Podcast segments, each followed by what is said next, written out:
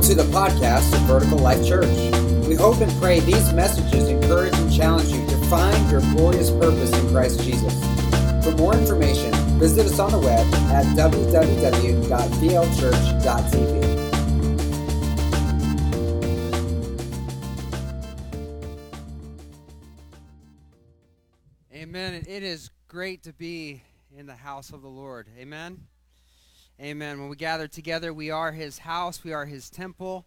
I see some people we've been praying for back with us. Virginia and Lydia are back. I empathize with you, and I'm so thankful for God's hand of grace on your lives, bring the healing. And uh, we just want to continue to pray that uh, for healing and God's protection, because, you know, and it's Virginia's birthday, so she got to come back on her birthday. Happy birthday, sister. Ripe old age of 29, 27. We said 27. 27 years today. Uh, I also want to just right out of the gate thank everyone that helped us with the prayer and worship night on the National Day of Prayer. It was an awesome event, uh, gathering together with believers across the city. And for those that came early and stayed late to help us set up and tear down and participate, we want to say thank you from the bottom of our hearts. And uh, I just believe and love our passionate brothers and sisters in Christ that call VLC home who have this drive to be driven by love, to be committed to excellence, and who want to bring the kingdom of God down into Clio, Michigan, and the surrounding areas. And so it's awesome to participate and be a part of a church family passionate for what God wants to do. So thank you from the bottom of our hearts. Today, uh, we're, we're continuing in our journey through the scripture and the great romance. We'll be in Numbers chapter 28 but we'll also be jumping around. So the verses will be on the screen as well as the notes on the YouVersion Bible app on the Alive events page. So if you have a hard time um, or following along, you can follow along there. They'll be there for you. And uh, I'm excited for to- today's topic. Today's topic begins to kind of dive into one of my more favorite things to talk about in Scripture as we venture into this great romance because we're beginning to look at prophecy. And not just like the prophetic gift, but literally prophecy revolving around the end time events, God's God's plan that He's been working out since creation, and what He is showing us through the, the stories of these people, uh, what we can look forward to in the future. They were they were looking forward to events in their future then some of those took place, and now we're looking for future events. And this story is beginning to unpack what that is that we are looking forward to as we are looking at the prophetic events that foreshadow not only the first coming, but also the return of Jesus Christ. Are you excited for that day? That is the day of the Lord. It is our blessed hope. It is what we're hoping and praying and working so hard for when the kingdom of God literally comes from heaven to earth. Wow. No more COVID. Amen. No more crying, no more pain, no more sorrow, no more late night and early morning fights with your spouse. You know, no more dogs leaving presents on the carpet. You know, we're talking about the time of perfection where there is no curse on the earth. This is the day we are hoping and praying for. And and this is why, beloved, if I can if I can impart anything to you, the time that we have together, you know, it's never a guarantee that who you begin a church with, you'll end with. I've seen a lot of people come and go. There have been a lot of people that have started, that have moved on. God's moved them away. There have been deaths. There have been many things that bring us together and also lead us apart. So if I can impart anything to you in your spiritual life, it is to study the Word of God. It is to get rooted and built up in the Word. A casual reading of Scripture is not enough to catch everything that the Lord is giving you. What He is laying down, you will not pick it up if you do not study the Word of God. Just reading it is not enough. Paul tells Timothy to study to show yourself approved unto God. A workman does not need to be ashamed. Why? Because he can rightly divide the word of truth. He can unpack the scripture. When he reads a passage in the New Testament, he knows why it's there. And he can interpret it, he can communicate it, he can teach it. A workman doesn't need to be ashamed. And it takes study and time with the Holy Spirit to discern the truths in the Word of God, His Word that He left for them at that day, and how it applies for us today so we can hope for tomorrow. It's so important that we study the Word of God. In Numbers chapter 28, as God is continuing to work with the nation of Israel, they haven't quite made it into the promised land yet, but they're getting closer and closer every day. In Numbers 28, God gives Moses a list of festivals or feasts that they are required to observe throughout the year. There are seven feasts in total, and if you think of Matthew, Mark, and Luke as the scholars call them the synoptic gospels, the reason why it's called synoptic is because Matthew, Mark, and Luke tell the same stories, they just tell them from a different perspective, and each of them include a little different information. So, uh, if you read a story, the story when Jesus casts out the demons from the demoniac called Legion, in one story it's one man, in another story there are two present. It's because you have two different writers writing from two different perspectives, and each one, depending on what audience they're writing to and the purpose for why they're writing, will give you clues and information that will apply to what they're trying to communicate. So you have a little different nuance in each of those books. Genesis, Exodus, Leviticus, Numbers, and Deuteronomy are similar, as in Leviticus, Numbers, and Deuteronomy are telling the same story in the same time period, but each one has a little different focus. So you will get some overlap on some of the stories that you're reading, and some will include information that the others don't include because of the circumstances that they're writing about. So here, we're going to look at, as we look at Numbers 28, we're actually going to jump back to Leviticus to begin to see how the Bible is introducing these feasts to us and their prophetic significance. In Leviticus chapter 23, here's what God tells Moses. He says, These are the Lord's appointed festivals. Celebrate them each year as official days for holy assembly and presenting special gifts to the Lord burnt offerings, grain offerings, sacrifices, liquid offerings, each on its proper day. These festivals must be observed. Somebody say, must be observed. So there's no choice here. You don't get to opt out of these. You must observe these seven feasts. Now, they had other things that they celebrated, but these seven were not an option. There was an intention, there was a purpose, in addition to the Lord's regular Sabbath days. So there is no way around it. As they went throughout their year, marking their calendar, were seven specific festivals or feasts that they would have to observe. And God instructs them on how to sacrifice, what was required within there. But look again at verse 37. Again, it says, These are the Lord's what? The Lord's appointed feasts or appointed festivals. So God didn't just tell them, you know, when you're hanging out in the promised land, you're going to get real bored. So I'm going to give you seven things to do just to help you occupy your time. God doesn't do that. He says, These are appointed, which means they are specifically chosen. There is an intention behind what he is saying. And knowing this, this is knowing this is key in scripture in understanding what he's beginning to say because these aren't run of the mill parties. These are appointed, sacredly chosen. Why are they appointed? This is why knowing Scripture is key. Not just casually reading, because if you just casually read the story, you'll, you'll blow by this and you'll completely miss it. This is why understanding aspects of the Bible is relevant to your understanding.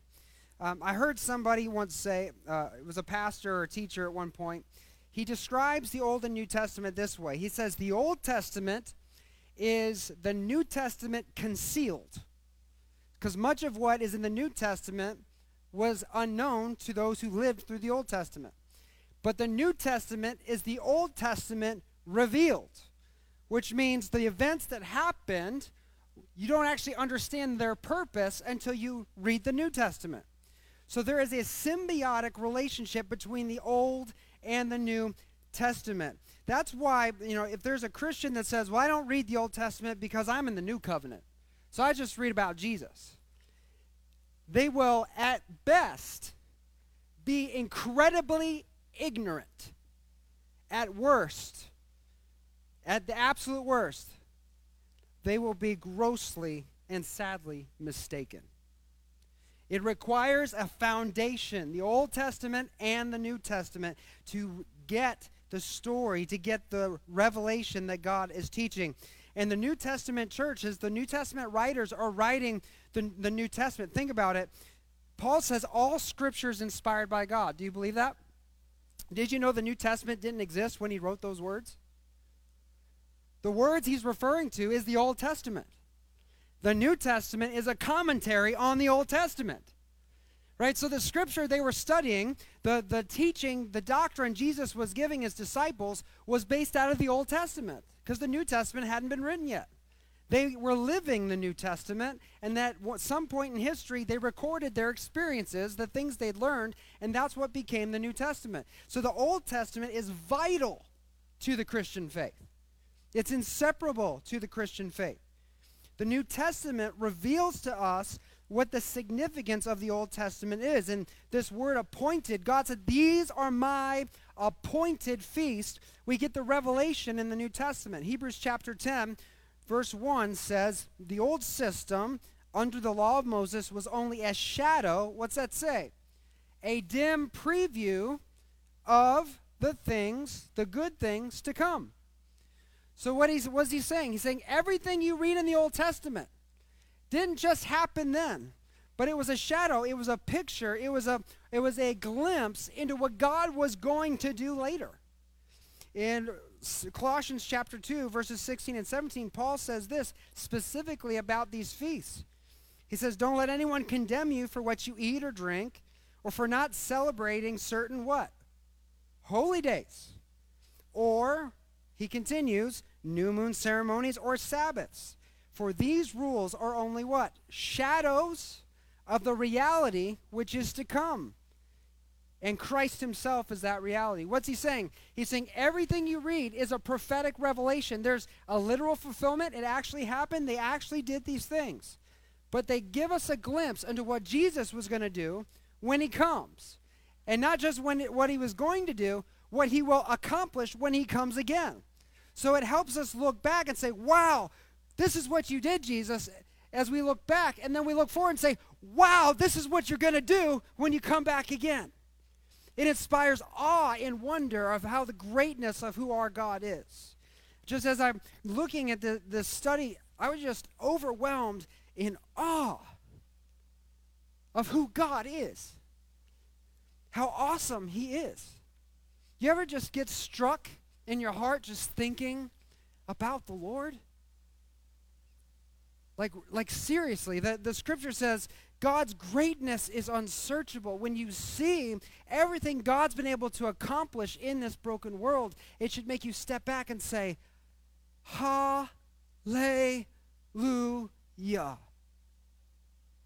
Hallelujah. So the New Testament reveals the Old Testament. It's the why behind the what. And these weren't just simple commands. No, God had a purpose, He had an intention, which was to use them as a prophetic example of something that would be fulfilled in Jesus. And I want to look at the two first two feasts today because they're closely uh, connected. You start one, and then the very next day begins the next. So they almost run simultaneously. We're going to look at the Passover and the feast of unleavened bread. In Numbers 28, verse 16, here's the simple command God tells Moses, On the 14th day of the first month, you must celebrate the Lord's Passover. That's it. And we know what the Passover was. We think back to the time when they were in Egypt and how God rained down the plagues. And before they were able to cross through the Red Sea, there was one final plague. The death angel was coming. And if you wanted to uh, be saved and not be like destroyed by the death angel, the death of the firstborn, you need to kill the lamb the way God prescribed. Paint your doorposts with the blood, and all those who had the door on the uh, the blood on their doorpost, the death angel would pass over and go on by and move on to the next house. That's why it's called the Passover. And so here he commanded them on the 14th day of each month of the first month of the year, you must celebrate the Lord's Passover. And the book of Numbers goes into detail about how to celebrate. but it leaves out the instructions already given to Israel in the book of Exodus. So it gives us a little extra information. But then it goes on to describe the very next festival, almost in the same thought, which is the festival of unleavened bread. Somebody say unleavened bread. The festival of unleavened bread. So during this um, during this feast, not only did they have to kill the Passover lamb, eat its meat, be cautious not to break any of its bones. They had to specifically bury it in a reserve, a designated place. Use its blood to paint the doorpost on the you know, the top and the sides of the doors they did before they crossed the Red Sea. When they the next day, when Pharaoh finally let Israel go, they didn't have a lot of time to pack. It was like a grab it and go. It's like anybody have a bug out bag for like emergencies? It's like what you grab when you got to get out of town real quick. You're like, we're going to get this and we're going to get out, right? Like in case of a fire or something crazy. They had to grab whatever they could get and go. Matter of fact, they went door to door on their way out and got loaded up with all the jewels of Egypt. I think that'd be pretty cool. Like, my house is burned down, I just go next door and get everybody's money. I mean, that'd be pretty fun. But uh, that's what they did. So God commands them in the Feast of Unleavened Bread. He's like, you bake your bread, but don't use any yeast. You don't have time to let it rise. So all your bread must be without yeast, and this is the bread that you will eat. So there happened kind of simultaneously. Now, we touched on the Passover quite a bit earlier in our study, uh, but Paul again says these things were written as a shadow of things to come. The importance of these stories are not simply to record a history of a Middle Eastern people, but to tell us the story of the Savior that would come. Now, if you think of Pharaoh, Pharaoh was not just the enemy of God's people. Pharaoh was a representative of the pantheon of Egyptians' gods. He was the one, he was actually considered the son of the gods, eh, or even a god himself. And so, if you think about Pharaoh, just as Pharaoh had the boys of Israel killed to try to come against the people of God, so Herod, at the time of Jesus Christ, had the boys two years of old or younger killed to try to come against the Messiah. But there's also one who is coming that is prophesied in Scripture. Some believe have, has already come, but my, my view is that we're still awaiting this individual. It's an individual who's coming who will also oppose God and his people, sets his sight on the people of God to wipe them out. And Paul refers to in 2 Thessalonians chapter 2, 3 through 4. In 2 Thessalonians, here's what he says. He says, Don't be fooled by what they say, for that day, the return of Christ, will not come until there's a great rebellion against God, and the man of lawlessness is revealed, the one who brings destruction. He will exalt himself and defy everything that people call God and every object of worship. He will even sit in the temple of God, claiming that he himself is God. There is a Pharaoh like person coming in the future we call the Antichrist. That one day will rise to power. He, the Bible says that he is going to be at the seat of every kingdom of the world. He is going to rule the world. And if you look at the way our world is working and coming together, there's this huge effort to bring the nations together that we'd be all under one umbrella, starting with global warming and and uh, climate change. The climate accords brings everybody together on the, uh, under the authority of a global power for climate change. There's this leaning to uh, setting the stage for the rise of this individual to come. And this man of lawlessness, commonly known as the Antichrist, will not only arise and be a ruler, but he will not only claim to be God, he will oppose God and the people of God and act harshly against the people of God. So, just as Pharaoh oppressed Israel in slavery and God heard the cries of his people, the Antichrist is going to oppress the people of God and God will hear the cries of his people. Revelation chapter 6, verses 9 and 10. I love how my wife read from Revelation today and she's like, I don't get a lot of it. It's okay, because I do. No, I'm just kidding. I'm kidding. It, it takes a lot of study and there's a lot of opinions, but there's some things we do know very clearly. In Revelation 6, 9 through 10, when the Lamb broke the fifth seal, I saw under the altar of souls all who've been martyred for the word of God and for being faithful in their testimony. And they shouted to the Lord and said, O sovereign Lord, holy and true, how long before you judge the people who belong to this world and avenge our what? Avenge our blood for what they have done to us. The persecution of the Antichrist is going to come against the people of God. Contrary to popular belief, the people of God don't skip out the rough stuff in the end of the Bible. But we, as we are faithful, we overcome by the blood of the Lamb and the word of our testimony. In Revelation chapter 12, verse 11, it says this very thing, and they defeated him. Who is this? It's the devil, the power behind the Antichrist. It says, the one who had the power of death. We see that in Hebrews 2, that the devil was defeated by Christ at the cross, who had the power of death. And how did we overcome him? How did we defeat him? By the blood of the Lamb and by their testimony. It says they did not love their lives so much we were afraid to die. Is there another event where the people of God overcame death by the blood of the Lamb? In the story of Exodus.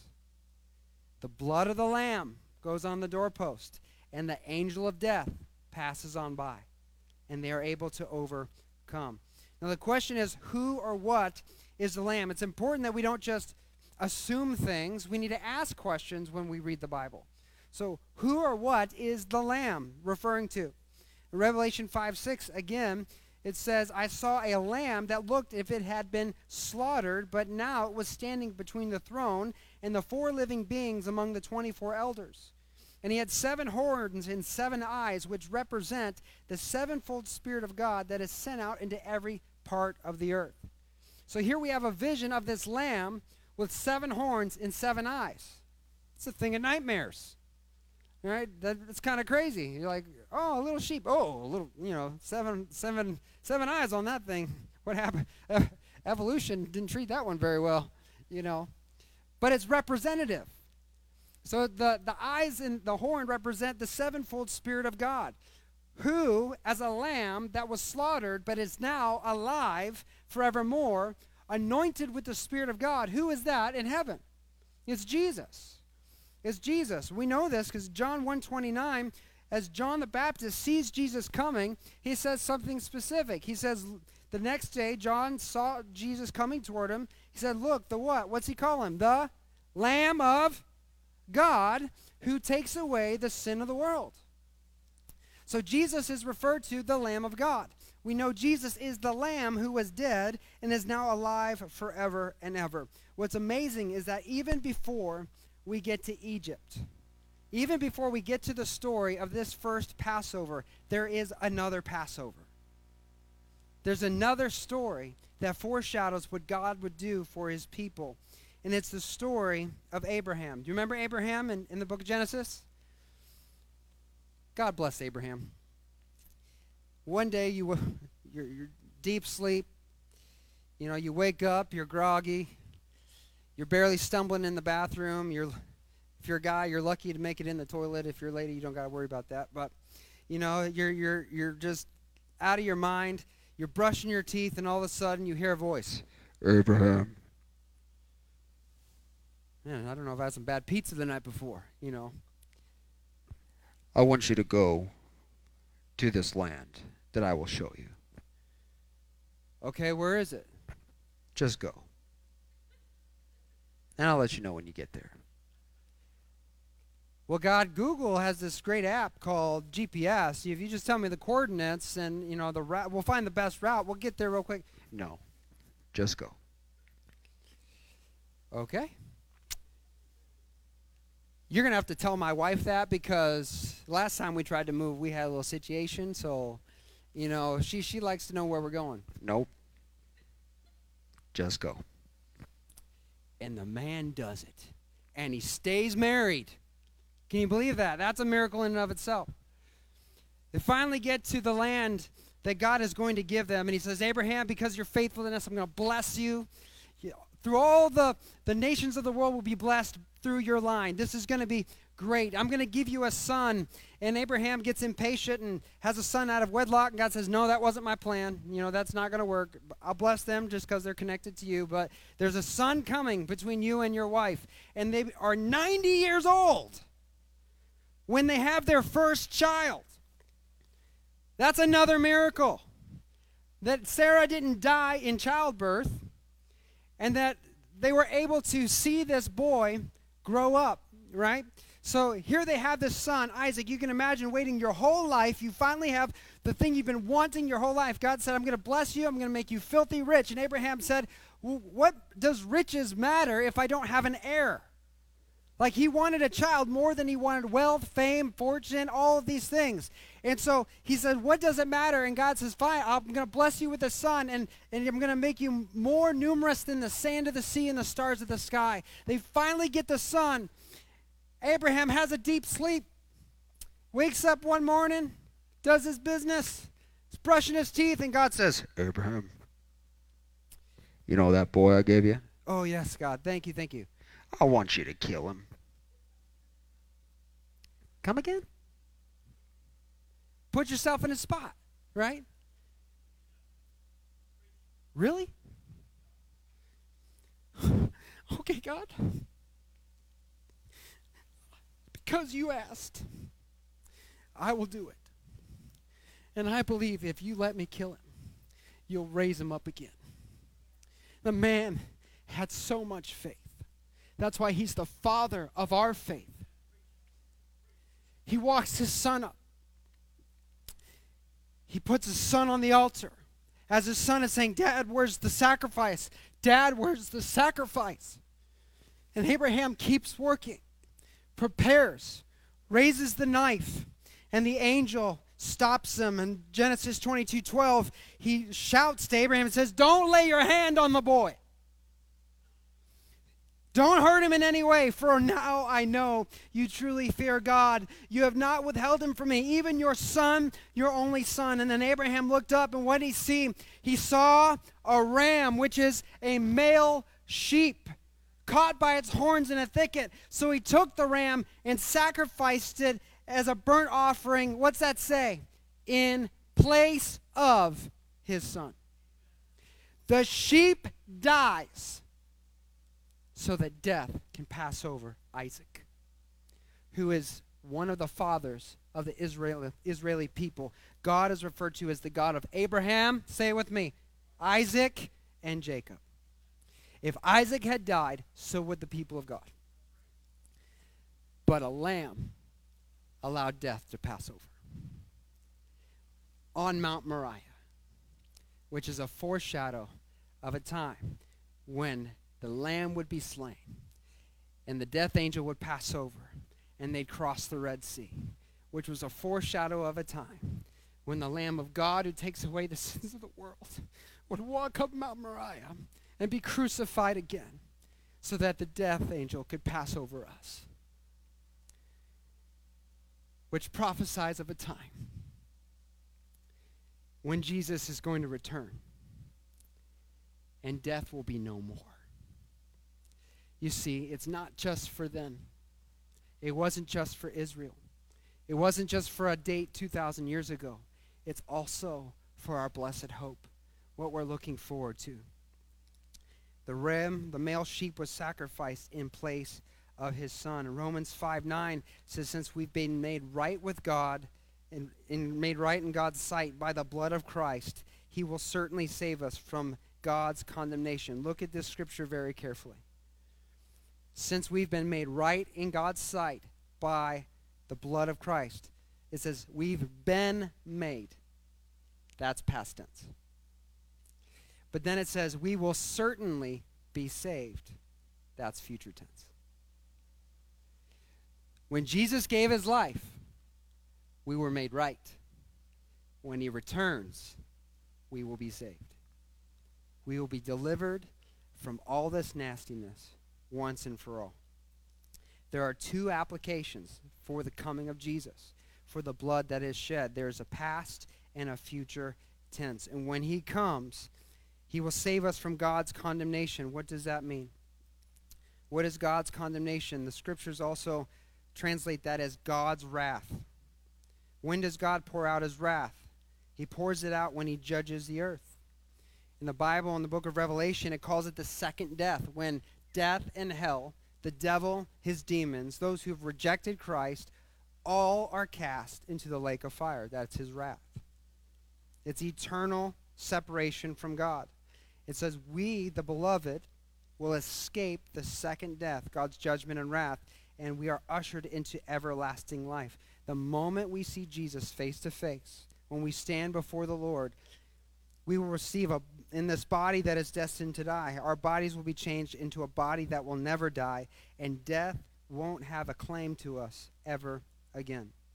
In 1 Corinthians 15, 55, and 56, Paul says specifically, O death, where is your victory? O death, where is your sting? For the sting, or for sin is the sting that results in death, and the law gives sin its power. There's a day coming, beloved, when death will pass over once and for all and we will never attend another funeral. We'll be alive forevermore. And what's powerful, it's interesting, is here it says, For sin is the sting that results in death, but the law gives sin its power. Again, death is swallowed up in victory. Hallelujah. But interesting in verse 56 is that he connects this idea with also the law. And we know in the law there was a feast, the feast that begins the next day after Passover, the feast of unleavened bread, where they couldn't eat any, any bread with yeast. In Numbers 28 17, again, it says, On the following day, the 15th day of the month, a joyous seven day festival will begin, but no bread made with yeast may be eaten. The number seven is significant as a time of completion. So the sacrifice is given the, the atonement is made, death is passed over, and there's a time of completion whenever uh, this, this feast is going to be made. And the significance of this feast is you can't eat bread with yeast. And it's celebrated again how quickly they fled from Egypt. But the point that we read in the New Testament, Jesus illustrates what yeast represents. In Matthew 13 33, in a parable, he says this He says, The kingdom of heaven is like the yeast a woman used for making bread. Even though she put only a little yeast in three measures of flour, what's that say? It says it permeated every part of the dough. Though she only put a little bit of yeast in part of the flour, it permeated all of the dough. Just a little yeast is enough to corrupt everything. This is the principle of corruption, and it's linked to sin, false teaching, everything that distorts the truth of God or pulls someone's heart away from the will of God. We know in James chapter 2 verse 10, James says this. He says, "For the person who keeps all of God's laws, who's perfect in every way, except one law, one infraction, one little bit, is as guilty as a person who's broken all of God's laws." That means we can't get to heaven on our own. All have sinned, all have fallen short of the glory of God. Just a little bit is enough to infect the whole thing. So even out of 10 commandments, you keep 9, you're still guilty. So what happens with this feast is first they celebrate the Passover when the blood is applied to the doorway of the home, but then the next day they sweep their house clean of any of the elements that could cause corruption. When the blood of Jesus was applied to you when you placed your faith and trust in Jesus, the blood of the Lamb was applied to the door of your heart, the doorway of your soul. But then something else takes place. Isaiah 118 says, Come now, let's settle this, says the Lord. Though your sins are like scarlet, I will make them white as snow. Though they are red like crimson, I will make them white as wool. There is a cleansing that takes place. The Spirit of God moves in and the sin moves out. Colossians 2:14, beloved, this if you let the reality of this verse set in, this should make you weep. Colossians 2:14 says he has canceled the record of charges against us and he took it away by nailing it to the cross. They celebrated the Passover and then they cleaned their house. Jesus came in and cleaned our house when he went to the cross. He took it away. All the corruption, every record against us. This is why you can go boldly before God's throne, even when you feel in the dumps because you know you just messed up and now you're feeling guilty and shame and, oh, how could God love me and all this stuff. God knew before time everything you'd ever do, and at the cross, because of your faith in Him, it was canceled. It's deleted. It's as far as the east is from the west. When God looks at you, He sees the righteousness of His Son. He went into your spiritual house and cleansed it from all corruption. Isaiah 64 6 says something eh, really interesting. He says, We're all infected and impure with sin. When we display our righteous deeds, they're nothing but filthy rags. Like when we try to promote our self righteousness, our goodness, and we think we're looking good, think again. Because of sin, that corruption, our best looks like filthy rags. It looks like junk. Imagine it, it, if we, our clothes, our apparel, if they patterned themselves after how righteous we were. So, like, you wake up in the morning, you haven't had time to make any mistakes, your clothes are all pressed and clean. You get into the car for just a quick trip down the road, you hit the highway, and you, you get to your destination. You get out, and they're all wrinkled and tattered and torn because that little moment of road rage got the best of you. And your clothes now are a wrinkled mess. They're snagged, they have holes in it. And you look, and some people, their clothes are frayed and rotting off their body. You see, the scripture says our righteousness are like filthy rags. You can't dress it up, you can't make it better. If we all look like on the outside what was a reflection of what was on the inside, many of us, most of us, if not all of us, would never even leave the house because we've all sinned and fallen short. But Galatians 3:27 says, We who have been united with Christ in baptism have put on Christ, like wearing new what? New clothes. Which means the filthy rags got draped on my Jesus at the cross, and his spotless rags got put onto me in salvation. When the Bible says you're clean, you are cleaner than clean. Clorox can't even touch it. You are cleaner than clean. Because of the blood of the Lamb and the word of our testimony. My wife read this passage during worship. In the last days, we see Jesus face to face. And those who call on his name are gathered in this group that's called the bride. It is the bride of Jesus Christ. And when we're gathered together with him, we come to a feast. It's called the wedding feast in heaven, in glory. But before we sit down with the Lord, in verse 7 of chapter 19, it says, Let us be glad and rejoice and give honor to him, for the time has come for the wedding feast of the Lamb, and his bride has prepared herself. She's been given the finest of what? Pure white linen to wear. Your filthy rags are gone, beloved. They're gone. You've received the white linen to wear. The fine white linen represents the good deeds of God's holy people, deeds done now in the name of Jesus. And the angel said to me, Write this, for blessed are those who are invited to the wedding feast of the Lamb. And he added, These are true words that come from God. The Lamb of God, who took away the sins of the world, has also taken away your filthy rags, and he's given you new clothes to wear, the clothes of God's righteousness in the end of days, when we see Jesus face to face, we will truly see the reality of what the Lamb of God did in the Passover. And in the Feast of Unleavened Bread, he has cleansed us of all corruption. The corruption that had power over us has been removed. Amen. Now, I want to show you two things that bring this story to life in our day to day and our everyday that connects with our faith. And we'll try to go through this quickly. But I want to show you, again, why Bible study is so important because there are a lot of things that we believe that are actually not true. The first I want to show you is at the time Israel finally gets into the promised land, they begin to develop as a nation. They go through the book of Judges and then into the Kings. Finally, uh, uh, ultimately, they begin to fall away from God, and it leads to the exile. And so during this time, before they're, they're kicked out of the promised land, God sends prophets into the land to call Israel back to repentance. You've, you've strayed away, you've broken your covenant, come back. God wants to bless you, not curse you. But they didn't listen to the prophets. But one of the prophets, the prophet Micah, prophesied about the coming of Jesus. And this is what they would do. They would, they would prophesy, judgment is coming. God's wrath is coming to the nation unless you turn back. but amongst the condemnation, they infuse it with promises of redemption. Yes, this is going to happen. Yes, this is bad, but the Messiah is coming one day.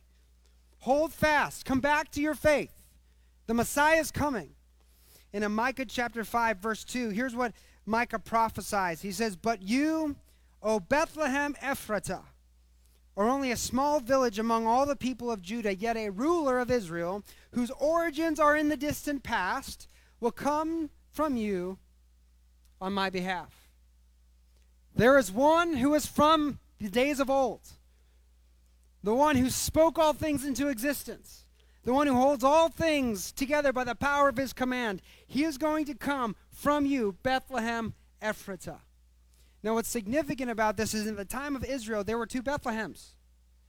There was one that was considered the city of David. That's where David the king was from, who the Messiah would also come from, the tribe of Judah. And there was another Bethlehem. So this, this term Ephratah is a marker to let you know exactly which one that the Messiah would come from. And that's helpful because sometimes God just tells us to go and he'll show us when we get there. Right here, here's a GPS. Just before this in Micah chapter 4, talking about the restoration of Israel in the Messianic age, he tells us not just in Bethlehem Ephratah, but where in Bethlehem Ephratah the Messiah is going to come, where the kingdom is going to begin. In Micah chapter 4, verse 8, it says, And you, O tower of the flock. Somebody say, Tower of the flock. Now, this is important, right? On you, O tower of the flock, hill of the daughter of Zion, to you shall it come, the former dominion that shall come, the kingdom of God, the kingship for the daughter of Jerusalem. This king, this Messiah, is going to come not just to Bethlehem Ephratah, but to the tower of the flock, which was a, sp- a specific location in Bethlehem. It was a location that was just outside the city of great importance. There were other, go ahead and show that picture up on the screen. I've got a picture for you. So, this is one of the towers in the place called the Tower of the Flock. Literally, it's a tower. And there are uh, several of these in this area. Why is this significant? Do you want to know why? Are you interested? All right, get ready. When David became king, and David's line was prophesied to be the line the Messiah would come from, David is from Bethlehem. That's where his people are from. When David became king, he moved the Ark of the Covenant from its resting place at the house of Obed Edom because they had lost it in battle. They finally got it returned, but now he's bringing it back to Jerusalem, changing its resting place from the city of Shiloh to Jerusalem, the new capital of Israel. And so now it's got a permanent place. He erected the tabernacle, and then later Solomon would build the temple to be the permanent location for the Ark of the Covenant. Now, what's important about this specific location is that in Jewish tradition, in the Midrash, this is the oral law of the Jewish people, at this location, the Tower of the Flock, is in Bethlehem Ephratah is the location that they raised the sacrificial animals to be sacrificed at Passover and the Day of Atonement. And what would happen on these holy days is the priest would come and inspect the lamb. And they had to find a lamb without spot, without blemish. When they chose the lamb that they were going to choose, they did not put a leash on it and walk it to Jerusalem. They didn't put it on a cart and cart it there. They wrapped it in swaddling clothes and then brought it to the temple for the sacrifice. Why did they do that? Is because they didn't want to risk injuring the animal. They would carry it all the way to the temple. And according to this prophecy in Micah, it wasn't a stable Jesus was born in. He was born in the tower of the flock. And you might think, well, I've celebrated Christmas every year of my life, and he's always in a stable. Beloved, the Bible never says that. It's not even in the scripture. I'll show it to you. Luke chapter 2, verse 4.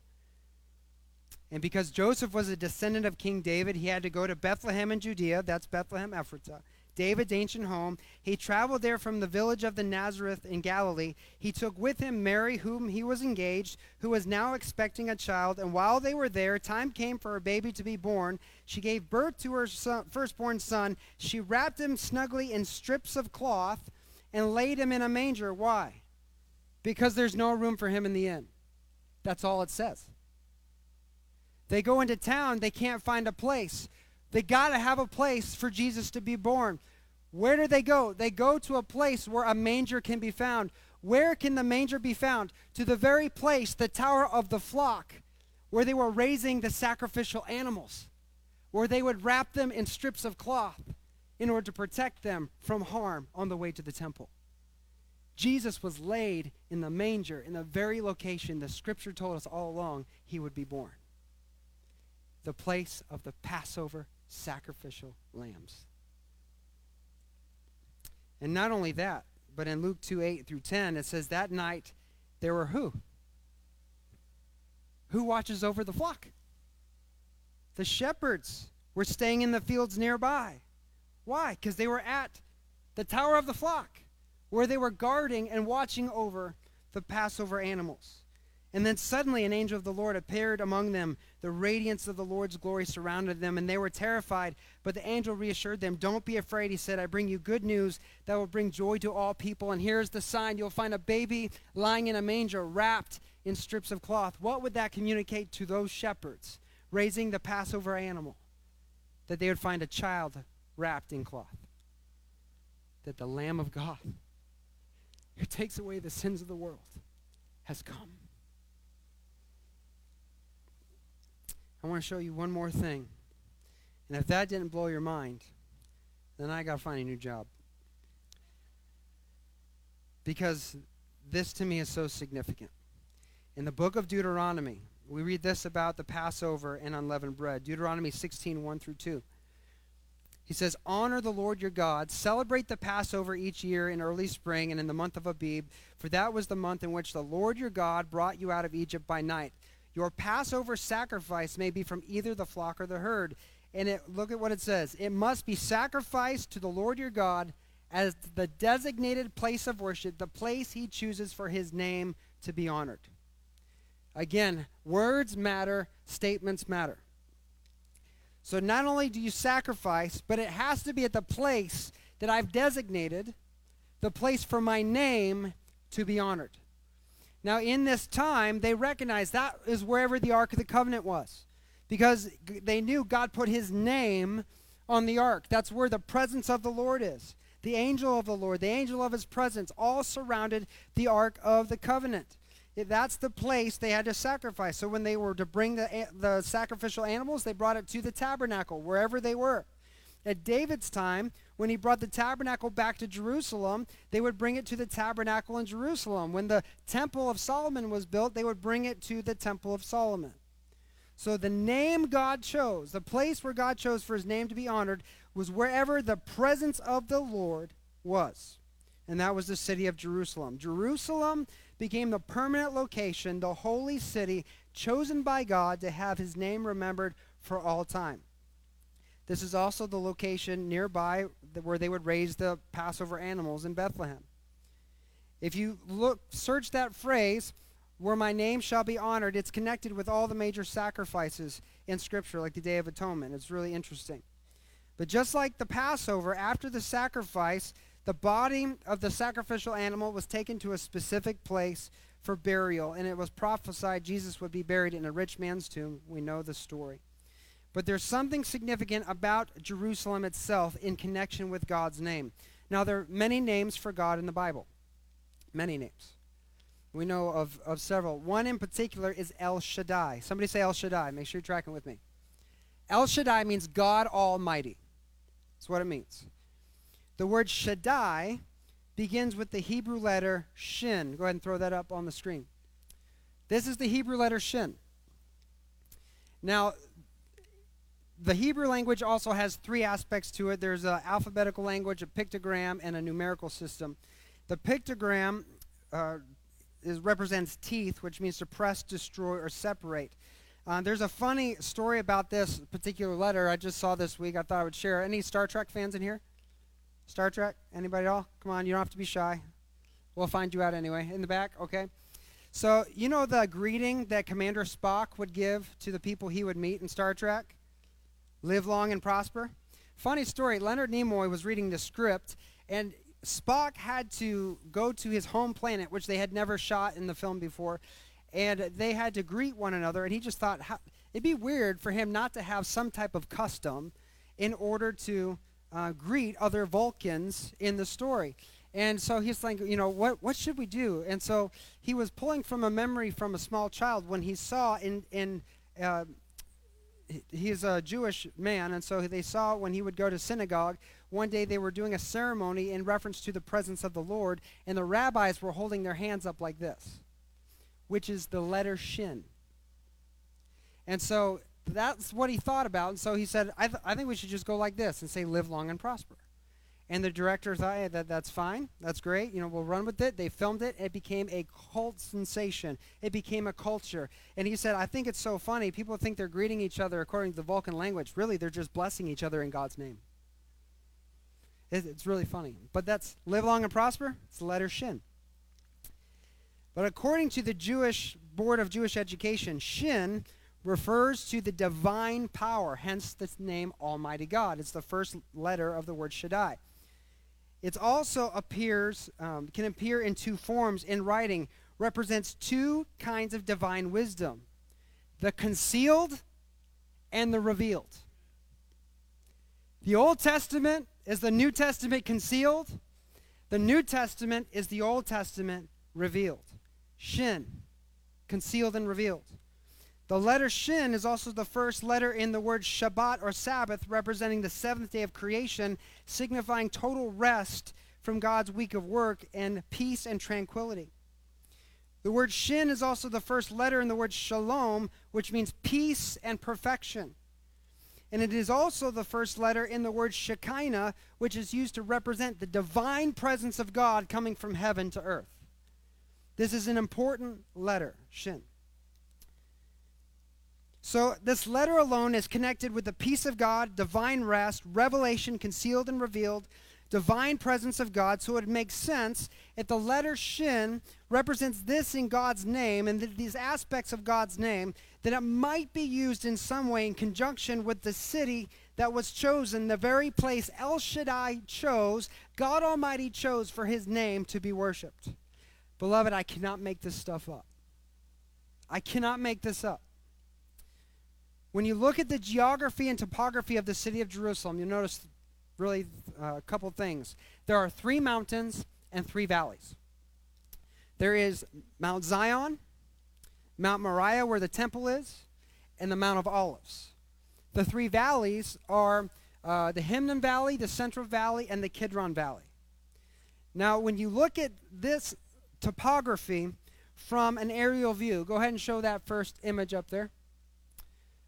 You see the Hinnom Valley, the Central Valley, and the Kidron Valley, and the mountains in between. Do you see it yet? Go ahead and go to the next one. The letter Shin. There is no stream or river in Jerusalem. Their main water source is the Gihon Spring.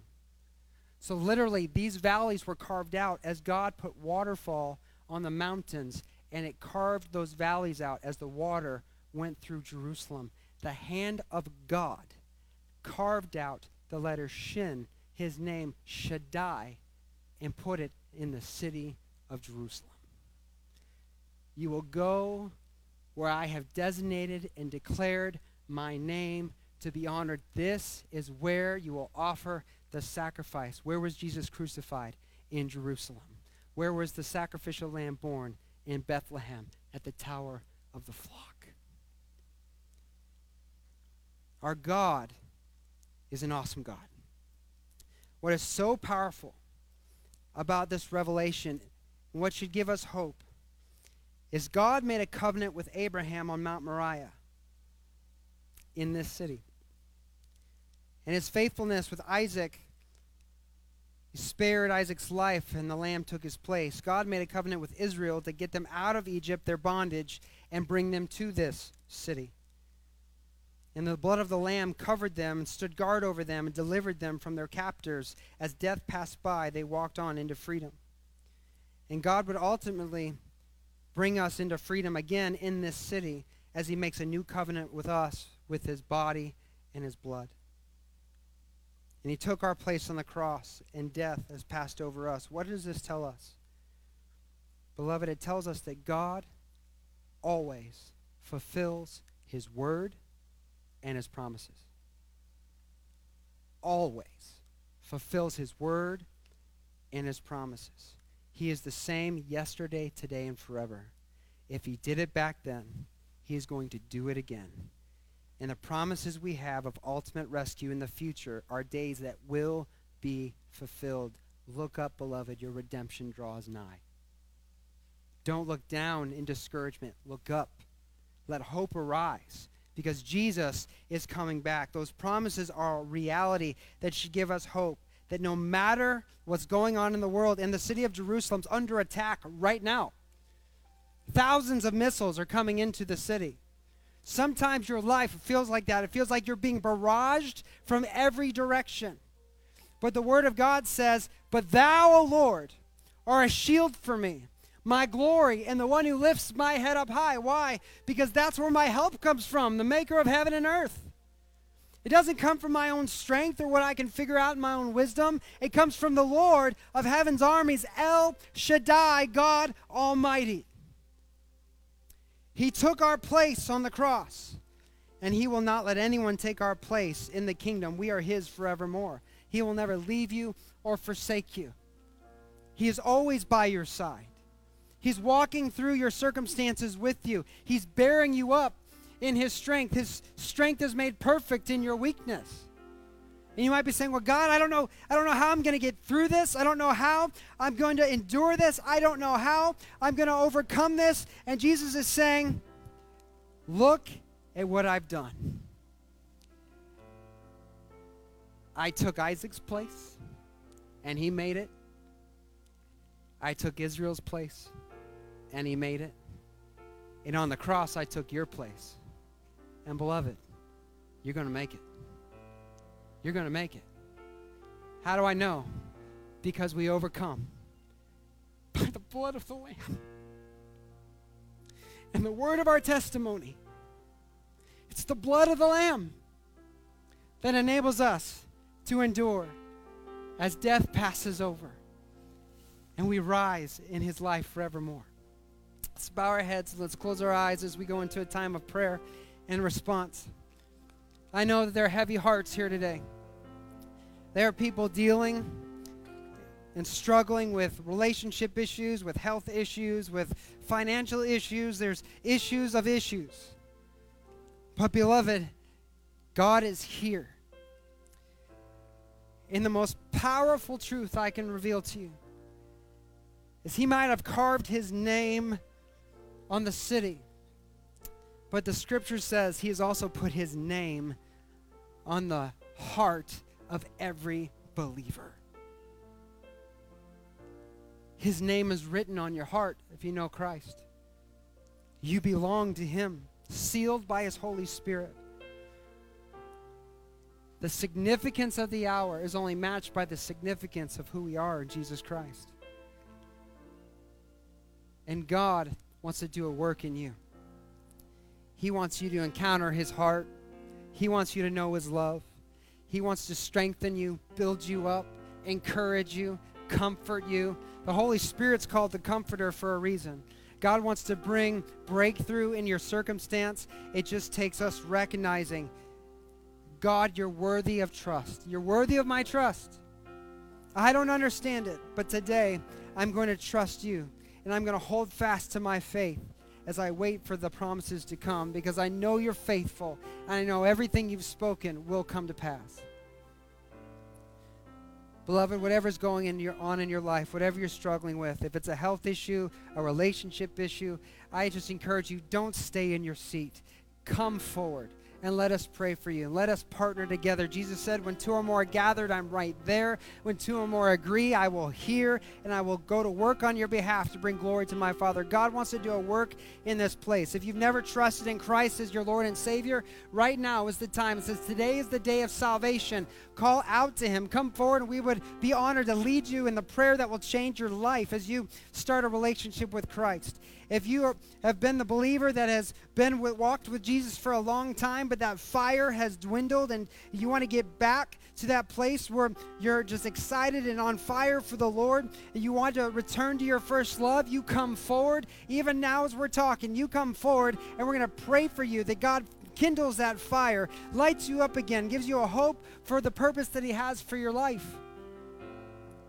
Whatever the Spirit is speaking, you respond. Our prayer team is ready. We're going to be asking God, God, give us words to proclaim over all that come forward. So wherever you are, you come forward in Jesus' name. Lord, we thank you for what you're about to do. In the name of Jesus.